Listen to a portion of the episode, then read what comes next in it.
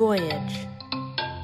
Hey, listeners, I want to tell you about a new show just released on Voyage Media called Conversations with Men I Wish I Never Had. This is a podcast where former Master Mariner and Navy Lieutenant Commander Adina Grundy has candid, raw, cathartic, and often surprisingly funny conversations with women about their experiences in traditionally male dominated fields, like the Navy, the Merchant Marine, and police force. These are the types of conversations that you might only privately have with your girlfriends, but we are sharing them for you to listen to. If you're someone who has ever had an experience working as a woman in a male dominated field, we think you will find a lot to relate to and commiserate with. Be prepared to laugh, cry, and be entertained. The first couple of episodes are already available, and we will be releasing new episodes every week. Check out Conversations with Men I Wish I Never Had where you get your podcasts.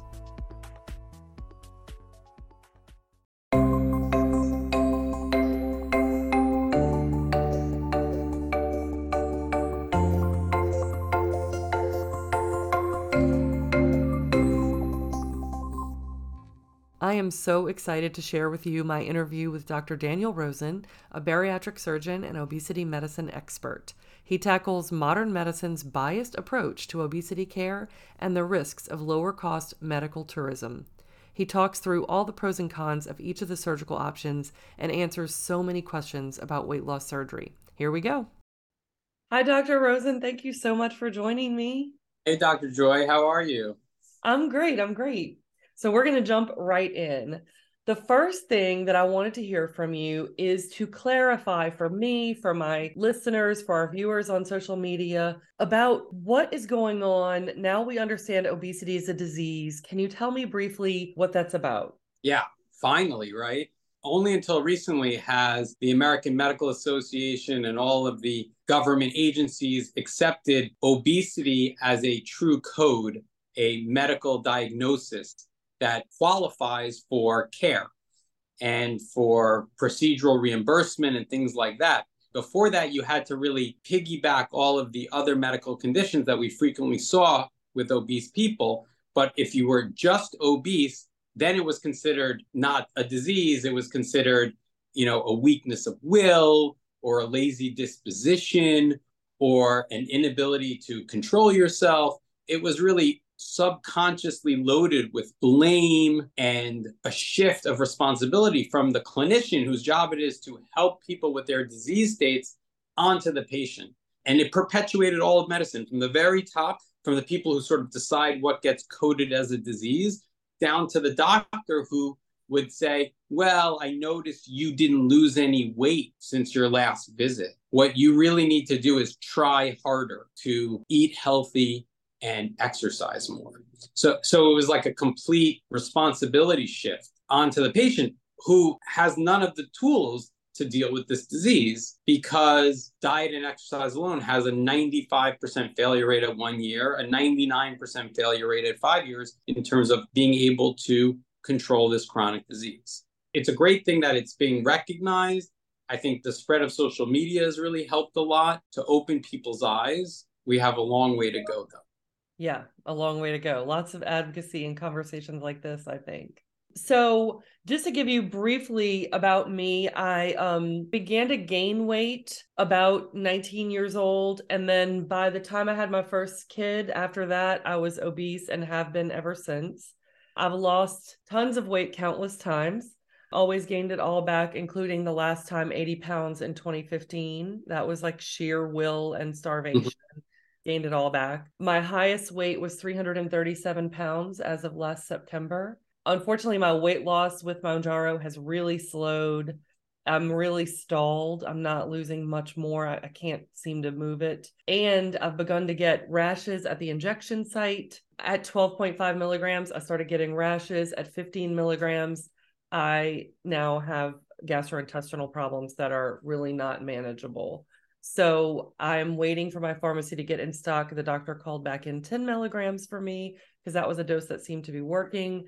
I'm hopeful that that will get me back to a comfortable place, but I'm worried that the the side effect symptoms like horse might be out of the barn and I'm not sure we can call them back by lowering the dose. We'll see. I'm pretty sure that I still want to have bariatric surgery. I feel that I'm not willing to trust pharmaceutical companies and or insurance companies with my health and that's what would be required. I don't mind taking a medication for the rest of my life if that's what I have to do, but the problem is pharmaceutical companies and insurance companies don't have a great track record in my mind of promising me safety and or coverage. So if I can just have surgery and then one day if I need medication in a few years to help me like maintain or whatever because I know that the surgery isn't a permanent forever thing either, maybe there'll be more options, more years of history with it.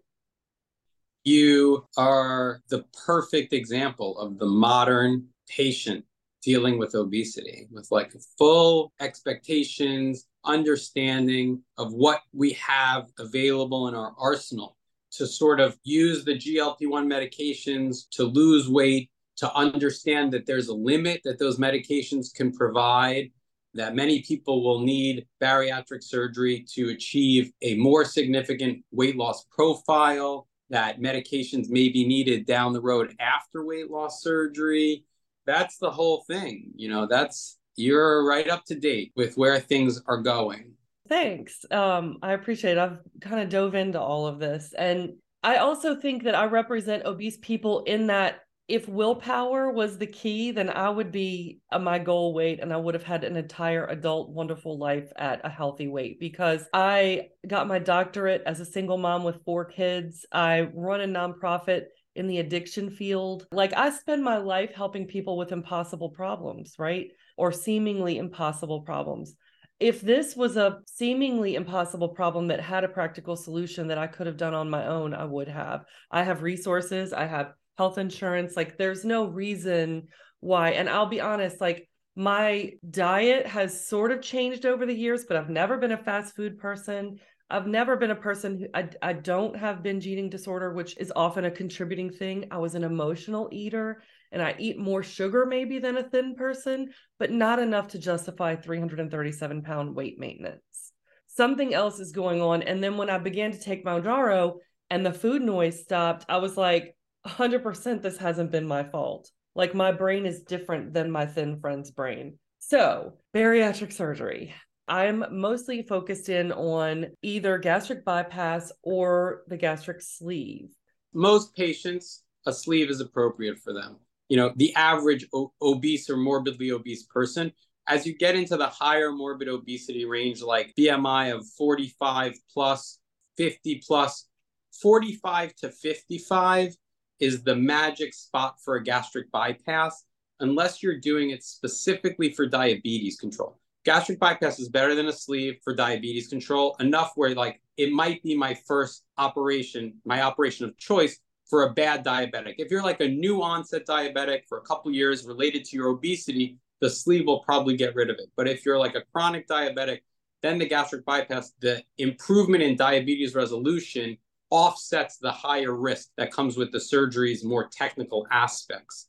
Once you're like a 55 and above, then you need the most powerful operations we have, which for me is a sleeve with an intestinal bypass on top, which I do typically in two stages. So you'll get a sleeve to take you from a BMI of 60, let, let's say like 450 pounds, down to 350. And then when you're 350, we would do the bypass operation on top of it, which is called a duodenal switch when combined. And that has amazing diabetes resolution and is the most powerful operation. But to do it all on at one time for someone who's got a BMI of 60 or a BMI a weight of 450, that's a lot of risk and a long operation for someone so heavy. So it's great to like hit them with a sleeve, bring them down 100 pounds plus, and then as soon as they plateau, you know they're going to regain from there so you're following them specifically with at their lowest weight, hitting them with the second stage. It's a planned second stage. Sometimes we'll say if you don't need it and you do amazing you're an outlier, we won't need the second stage. But if you're in those higher weight ranges, a sleeve alone isn't going to cut it. But it's the right first stage. So you're a sleeve if you're low, you're a bypass in the 45 to 55 range, and a sleeve in the higher ranges as a planned first stage of a two stage procedure. So you're not in a BMI over 45 range. Am I, I correct? So. I'm at 273 or something like that and five six. I So I think I'm right under that. But yeah, you're like a 43, 44, something like that. Mhm. I wouldn't be thinking of a bypass firsthand. Why are you thinking about having a bypass? So the reason why I've because originally I was sleeve, sleeve, sleeve. That seems perfect for me. Low risk, quick and easy solution that would work for me. The reason why I'm concerned that I may need to do the bypass is that I've had chronic acid reflux since I was a teenager, and that runs in my family. The complication with having gastric bypass is that I understand that I would never be able to use NSAIDs or like Advil, Motrin. And I also have fibromyalgia, which is under control by not eating sugar substitutes, which is another thing I wanted to touch on with you because those cause flare ups. But I do use anti inflammatory drugs to help with the fibromyalgia. So I was like, ah, which one? I don't know. This is a perfect situation where someone who has expertise in bariatric surgery is really needed to guide you because you're right. If you have very bad reflux, then a sleeve can make that worse. And a bypass is a great operation to treat reflux. In fact, if you're a BMI over 40 and you have bad reflux, the recommendation is not to get an anti reflux surgery, but to get a gastric bypass. Because at a higher BMI, like a BMI of 40, the anti reflux surgeries are less effective. And if you do a bypass, it takes care of the reflux and also will lower your weight, which will help your reflux. I It's wonder actually if my insurance will cover it if it's done for. Re- they say they'll cover it for. require you to do all of the same hoops and and tests that they were and the six months of weight loss that they require for bariatric surgery, even if your indication is reflux with a high BMI. Hopefully that will change. You know, I don't have to watch someone for six months to fix their reflux, even though the operation is just as complicated or more complicated than a sleeve. This is part of like the second class citizen situation that you get for obese patients, where because it's not equated as a disease in the same way, they put all these things like a psych clearance. You don't need to get a psych clearance to do a breast reduction. Why do you need to get a psych clearance to do bariatric surgery? I'm hoping that you know they would put it into the doctor's judgment like this is a patient who has a realistic understanding of what the surgery is, what the outcomes are to be expected, they can have the surgery versus bringing in a third party psychologist for every single patient. It's just added time, added expense. It's all about creating barriers to care so that they limit their cost exposure from the number of people signing up for the surgery. Back to your point about reflux and the sleeve, a lot of the reflux we see in patients is because they have something called a hiatal hernia. As your belly expands, the pressure inside is higher. That's pushing outwards on your abdominal wall. It's also pushing upwards on your diaphragm, and your stomach can begin to migrate up into your chest.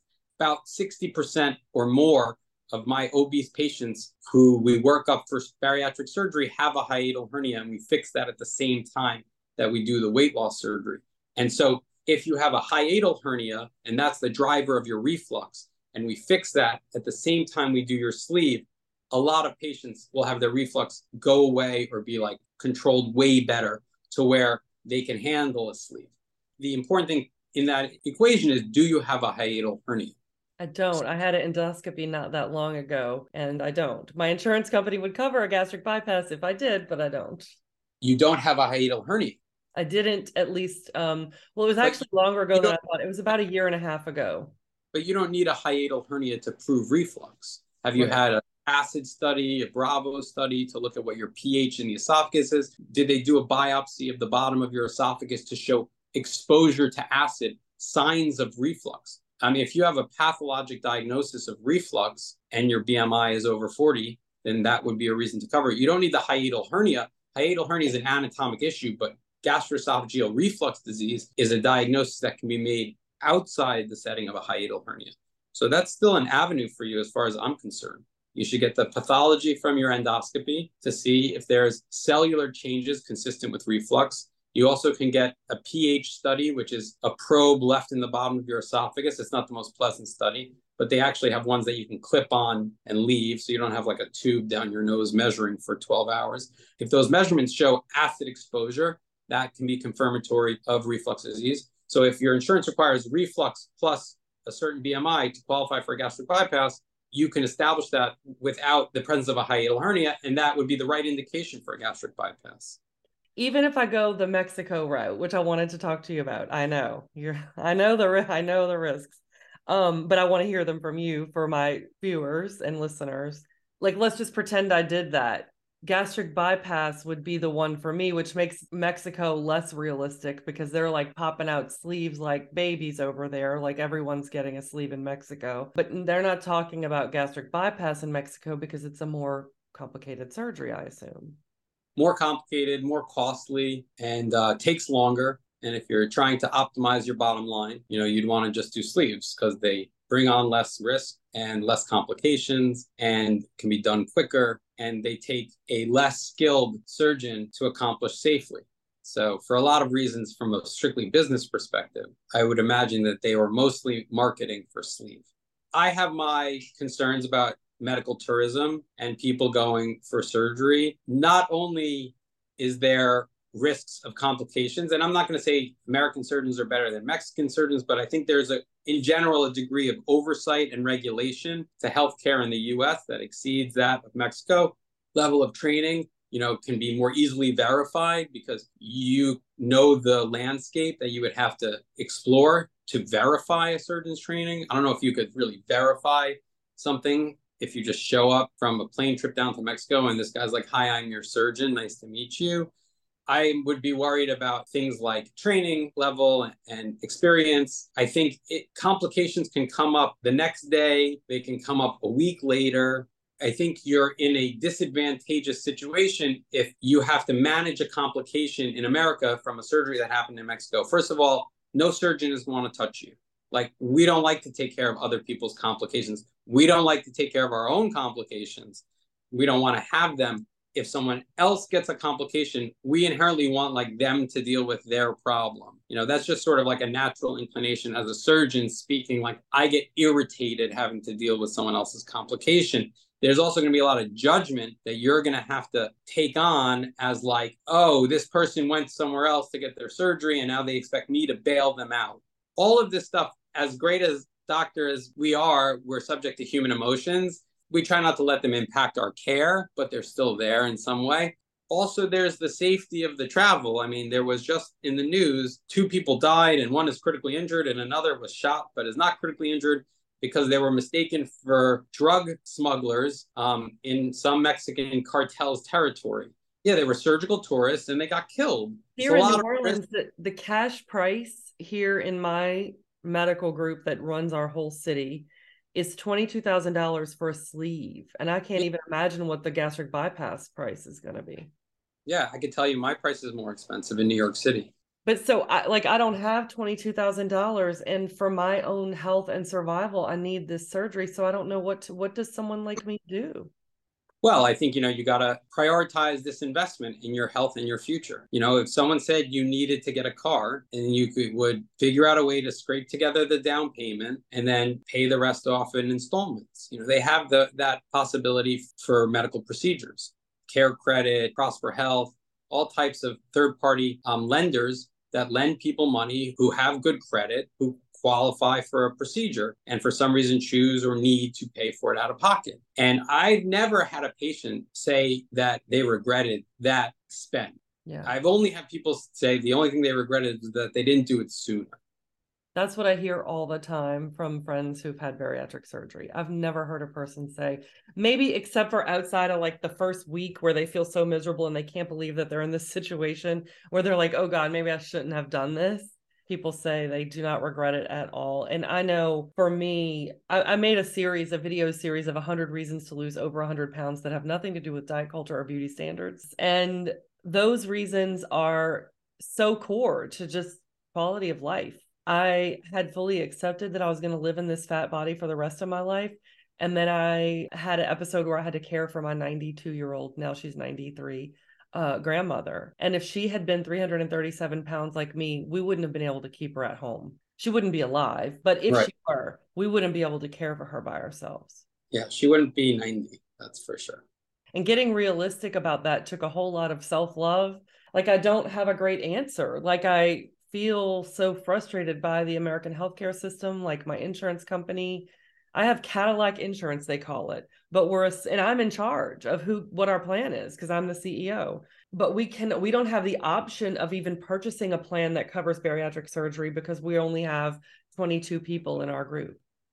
It's just really unfortunate. It's unfortunate that you can't appeal to somebody else. I mean to someone in the in the administration of that plan because if someone had a spine and spine condition because of their arthritis you know and they needed to get a spine surgery that would cost more than than your surgery would. Right. And they approve it. So why are they picking this specific indication?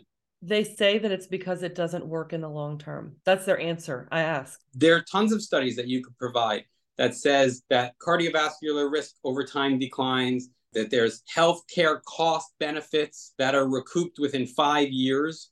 The wow. cost of the surgery is recouped within five years from decreased medication expenses, avoidance of future health consequences like the need to get your gallbladder out, the need to have cardiovascular surgery, avoidance of strokes, uh, resolution of sleep apnea. All those things confer tremendous health benefits that save them money in the long run. Not only does it work long term, very few patients regain a majority of their weight back over time certainly less than 50%. And how many surgeries have a 50% failure rate? How many knee replacements need to get re replaced 10 years later? Plenty. It doesn't remove the benefit of that surgery for that person in that moment. I, the logic is very faulty. I have a lot of feelings about insurance companies in general that they're just trying to like screw patients over, improve their bottom line at all costs. I think that's in some ways in play here. But I, I, feel for you. I, I would work really hard to get that gastric bypass approved because of the indication. There's tons of medical societies that recommend for BMI 40 with diagnosed reflux disease, which I'm sure you can get either by looking at the pathology, by doing a pH study. In that setting, the recommended anti reflux surgery is a gastric bypass. You can pull dozens of papers that say that explicitly in black and white, send that to them, and get approved. Well, that gives me some hope and some direction. Do you know off the top, because I don't have access to um, academic medical studies, like I'm not, I don't think I'm in my university's database anymore for um, being able to access the studies, but do you know where I could go for a resource to, to show these studies and present them in my appeal? Sure. I would start at Google Scholar. Google Scholar is a great resource search terms like gastroesophageal reflux disease, morbid obesity, gastric bypass, surgical treatment. Those okay. are the things I would, I would look for um, the American Society of Metabolic and Bariatric Surgery, ASMBS. I believe they have a position statement on the surgical treatment of gastroesophageal reflux disease in the obese patient that concludes basically what we're saying. SAGES, SAGES is the Society of American Gastrointestinal Endoscopic Surgeons. They have a similar position paper and statement. So those would be the two main societies where you could get documentation that medical professionals and societies are recommending this specific treatment in this specific setting. Appeal, appeal, appeal, appeal. Don't give up for gastric bypass, is it true that I would not ever be able to take another Advil, ibuprofen? So I have to find another way to manage fibromyalgia. That's not entirely true. And the same applies to a sleeve. The reason you don't want to have NSAIDs is because they can erode the lining if they kind of stay for a long period of time. And sometimes with bariatric surgery, you have some stasis or, or food can sit there or pills can sit there. So if you had a band on the top of the stomach and food sort of sat above the band and you had a pill, an NSAID pill sitting on the mucosa, it can kind of cause an ulcer if it's sitting there for a long time. A sleeve tends to empty better, but in general, we recommend avoiding NSAIDs after any bariatric surgery. For a gastric bypass, it could sit where the stomach is connected to the intestine and that can cause an ulcer, sometimes called a marginal ulcer, because it's at the margin where the stomach meets the intestine. You can, in truth, have NSAIDs if they are critical to your disease management. For fibromyalgia, if you have to be on it, what you would want is you would want something that it has an enteric coating, which means that the medication is coated with something that would prevent exposure of the medication inside until it's passed into the intestines. And they make that enteric coated ibuprofen and things like that.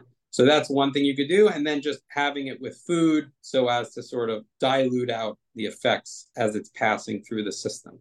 and then just being on the lookout for ulcer symptoms and looking into that and exploring whether you have an ulcer early rather than later. That's how I manage that. I know your time is short. I have one last yeah. question if that if that's okay. Yeah, of course. My question is I understand with the sleeve that the part of the stomach that produces or part of the stomach that produces the hunger hormone, ghrelin or others, um, is removed. How does gastric bypass manage the cravings, feelings of starvation or hunger, and the hormonal parts that we know cause obesity? You don't really see the ghrelin changes with a gastric bypass that you do with a sleeve. The studies have been kind of all over the map in that, you know, the part of the stomach that makes ghrelin is sort of disconnected with food so the question was like, does that part of the stomach thinks it's not eating anything and the ghrelin gets higher? Or is there other mechanisms that are negatively inhibiting the ghrelin through sort of an indirect mechanism? So there isn't a clear answer about ghrelin and gastric bypass. The fullness that you experience after a gastric bypass is primarily caused by the hindgut hormones, like GLP 1, that all these medications are predicated on. You take a medication like Mounjaro, which has GIP and GLP-1, a GIP agonist and a GLP-1 agonist. They mimic GIP and GLP-1. And the way they came up with that hormone was by reverse engineering a gastric bypass. Mm. So what they did was they saw that gastric bypass patients, before they lost any weight, were able to completely come off their insulin and their other diabetes medications before they left the hospital. So wow. they said, oh, this isn't strictly weight related. How could they, their diabetes go away right away? And so then they began to study and they found that because the food goes straight to the middle of the intestine, you know, you're bypassing the first half of the intestine, you're connecting, say, the 50 yard line of your 100 yards of intestine right to the stomach. So the food goes to the 50 and might get to the 80, whereas normally it might start at the one and get to the 50. Now, the cells that line the end of the intestine they're not used to seeing formed food. So when you overeat and you kind of overload the system, like Thanksgiving dinner, you get that like push yourself away from the table. I can't eat anymore. There's food up to my neck feeling. There is no food in your neck. Like that's your brain creating an intense aversion to eating another bite because the food has reached the end of the line. You've overloaded the system, whereas normally you would have absorbed everything in the first half, first two thirds. Now food's entering the end of the line. The body doesn't want to lose any calories. So it's telling you, it's sending a shutoff signal to the input. And that's what was happening when people ate small amounts after a gastric bypass, because they would get that upregulation, even though they didn't eat a big meal, because the food starts at the 50 and it didn't have the stomach to mechanically break it down as much as effectively. More formed food would hit the end of the intestines. They would get a strong fullness signal and they would wouldn't eat much. And they reverse engineered those hormones. And so this whole GLP 1 medication craze is a direct consequence of the basic science research they did around gastric bypass and how it worked. GLP 1 and peptide YY is the other hindgut hormone that get activated after a gastric bypass. So it's not ghrelin mediated weight loss as much. A sleeve, in contrast, would have a strong ghrelin component, but would also have hindgut activation because the food isn't as mechanically processed by a sleeve. Sleeve really just acts as a tubular conduit. It doesn't have the crushing and grinding capacity that an intact stomach does. So you'll still get food less broken down, less surface area for enzyme interaction. More of it makes it downstream and stimulates these hindgut hormones. But maximal hindgut hormone activation with a gastric bypass, maximal ghrelin decrease and impact on your hunger with a sleeve. You've just blown my mind. No one I've in all of my Mounjaro videos I've seen and all of the surgery videos, I've never seen anyone explain why you get so full so fast, other than like we just assume that it's because the stomach is smaller or whatever. But the the you said it's like an imaginary thing. It's a brain thing, not a real stomach thing. Fullness is a brain thing. You know, you yeah. fill it up, your esophagus stretches, it tells your brain. I think you're in a really exciting place, Dr. Joy. I think you have a path forward. I think you understand the landscape beautifully. I think you're in a position to be extremely successful. Obviously, you're already successful in so many aspects of your life. I think there's a path forward for you. I'm really curious to see how it works out. Well, we'll I'll be putting it on TikTok, so I'll definitely see you there. Great to talk to you. You too. Thank you so much. I think you're going to help a lot of people just explaining these things. I hope to reach the people who need to hear it. Yeah, and they can follow me too. Yeah, let Yeah. us know where to find you. Dr. Daniel Rosen.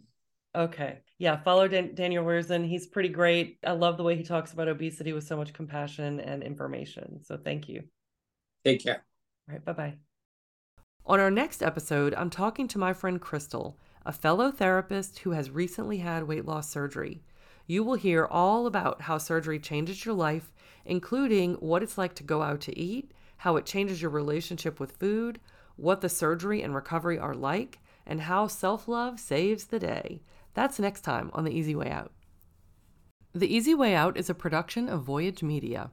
The series is produced by me, Dr. Joy Bracey, Nat Mundel, and Dan Benamor. Samantha Barufaldi is our technical producer and editor. Our theme music is by Derlis Gonzalez. You can find my self love and weight loss content on social media at Dr. Joy Bracey at D R J O Y B R A C E Y. If you are enjoying this podcast, you can support it by leaving a five star review on Apple Podcasts or anywhere you're listening, by subscribing for future episodes, and by sharing with your friends. I'm not a medical doctor, and nothing in this podcast should be taken as medical advice or as mental health counseling or advice. These are my personal experiences and do not necessarily reflect the opinions of Voyage Media. Thank you for listening.